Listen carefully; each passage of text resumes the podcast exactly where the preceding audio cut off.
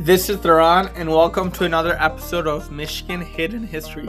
This week, we are going to talk about the Royal Oak Methodist Episcopal Church and Ridge Road. Before we get started, I wanted to uh, remind everyone to rate and review the show on Apple. And Spotify has added a new feature where you can rate podcasts. So please give me a five star rating on Spotify if you listen to that listen to this podcast on that platform. Let's so let's learn some history.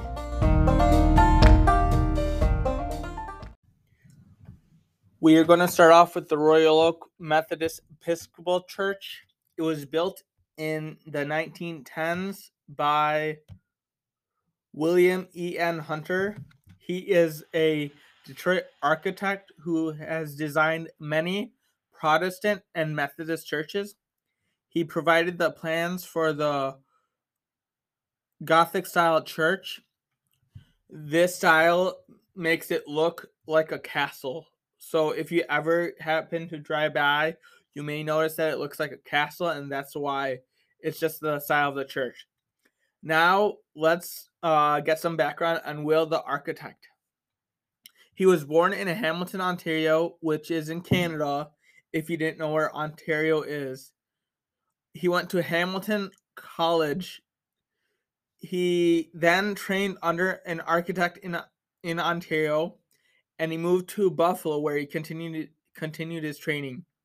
He would later move to Detroit, where he worked for Mortimer L. Smith and Sons for seven years, and then worked for John Scott and Company after that. He worked at the leading firm of Mason Mason and Rice he moved to Toledo for a short time before moving back to Detroit in 1900. After he moved mm-hmm. back, he started a firm and it was called Joseph G. Cast- Kastler, Kastler and Hunter. The firm lasted for six years. After the six years, he decided to be on his own and he worked in both the Metro Detroit area and the Ontario's and in Ontario.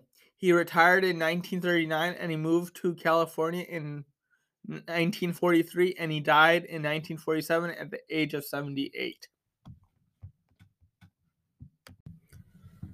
So now on to the church itself.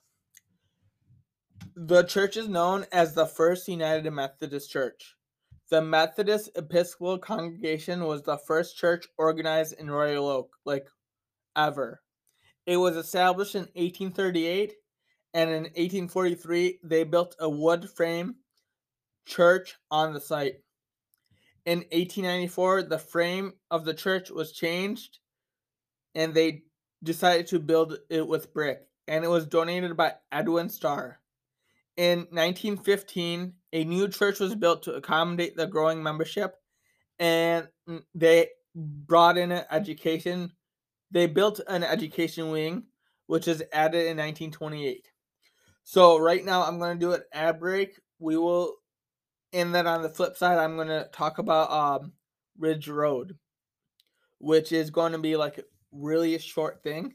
So, so see you on the flip side of the ad break. So welcome back to the flip side of the podcast break, ad break. Um, we're going to talk about Ridge Road really quickly. So this is a, a historic trail that that led out of uh, Detroit. They built Ridge Road on a sandy ridge to avoid swamps on either side of the road. Ridge Road was originally part of the Saginaw Trail. This was originally a Native American foot trail that Native Americans would walk from Detroit to Pontiac to Saginaw and the trail ended in the Straits of Mackinac, where I live right now, where it is always windy and it is great, and I love it here. And I love my job, which I will get to at the end of the show. Um, as I said before, this was a Native American footpath that connected Native American villages on the Detroit rivers with the ones in Oakland County and other interior areas. The trail was widened in 1819 by federal troops, so so they could um make it available for horses to go either way. So, in the following years, settlers came by the thousands on this road. They came by oxen cart and stagecoach. The settlers also used Ridge Road to get their homesteads in Oakland County and other inland inland counties. So, if you don't know what the homesteads are, is it it was a law that allowed the federal government to sell land to white settlers at a very cheap price that they either uh, cheated the Native Americans from or they would um, make the Native Americans sign a treaty and give up the land. Otherwise, they would kill them for the land. And yeah, so it remained a vital highway ever since. It has been widened in 1819. So, yeah. So, so getting to my job and my kids at my school, they're amazing. I love my job. I love it up here. I love going to the different places that I've been. Uh, I'm still exploring the town a little by little. Uh, each day I go to a new place after school. So yeah, I am now um, an assistant basketball coach for the fifth and sixth grade basketball team that they have that they have at the school. I am also the scoreboard operator at the basketball games whenever there's a home game.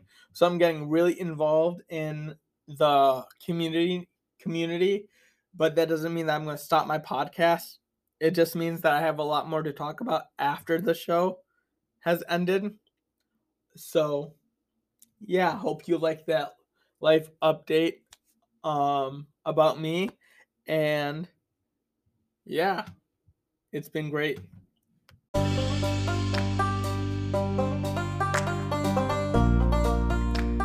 So I hope you enjoyed the episode on, on, the Royal Oak Methodist Episcopal Church in Ridge Road, and I hope you enjoyed the life update that I provided.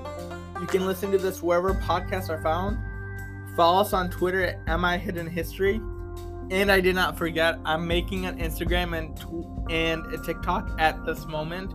So you do have to be patient with me on that. I am extremely busy. As I said before, I'm getting more involved in the community. So the uh, social media aspect of the podcast has taken a back seat.